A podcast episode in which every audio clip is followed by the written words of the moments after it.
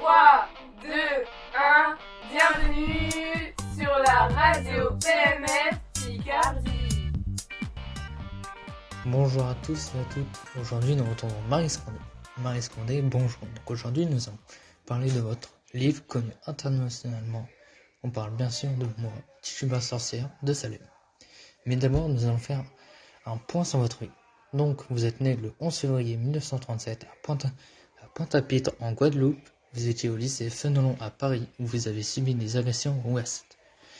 Vous êtes écrivaine en parlant principalement de un sujet d'une sombre époque, l'époque de l'esclavage, avec plusieurs textes tels que L'esclave séjour 1 et 2, La ville scélérate et celui que l'on va étudier, moi, Chichuba, sorcière de Salem.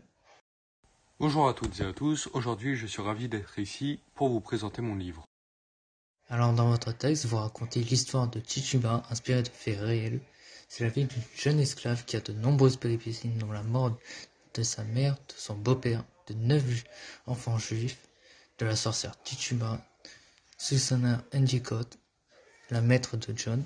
Pourquoi la mort est-elle aussi présente dans ce livre? Tout à fait. Dans le texte, je parle de cette sombre époque, bien sûr l'époque de l'esclavage, où la mort était omniprésente et que des personnes se faisaient tuer pour des accusations infondées comme des accusations de sorcellerie.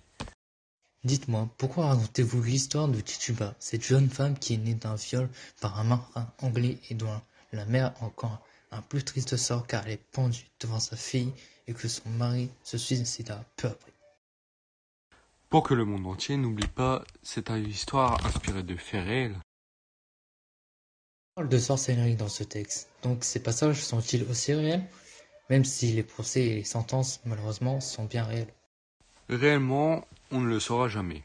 On le pense, mais on ne le saura jamais, car ça appartient au passé, le passé ne peut pas être modifié, et j'espère ne sera jamais revécu. On n'espère pas non plus revivre l'humiliation comme en 1662. Je ne les ai pas vécues personnellement, mais je sais que vous les avez vécues à l'école, par exemple, dans la rue, etc. Avez-vous remarqué de changements dans les mentalités avec le temps? Oui, heureusement. Et c'est grâce au combat de ces femmes et ces hommes euh, qui ont fini par payer. Eh bien, merci Marie Scondé, mais cette interview touche à sa fin, malheureusement. On aurait bien aimé parler plus longtemps, mais on ne peut pas. On se reverra pour, pour votre prochain livre. J'espère en attendant celui-ci est disponible un peu partout. J'invite à nos auditeurs à acheter et à lire ce livre. Marie Scondé, je vous laisse le mot de la fin. Paix sur vous et ça ne sert à rien de discriminer les autres. À la prochaine sur la radio PMF Picardie.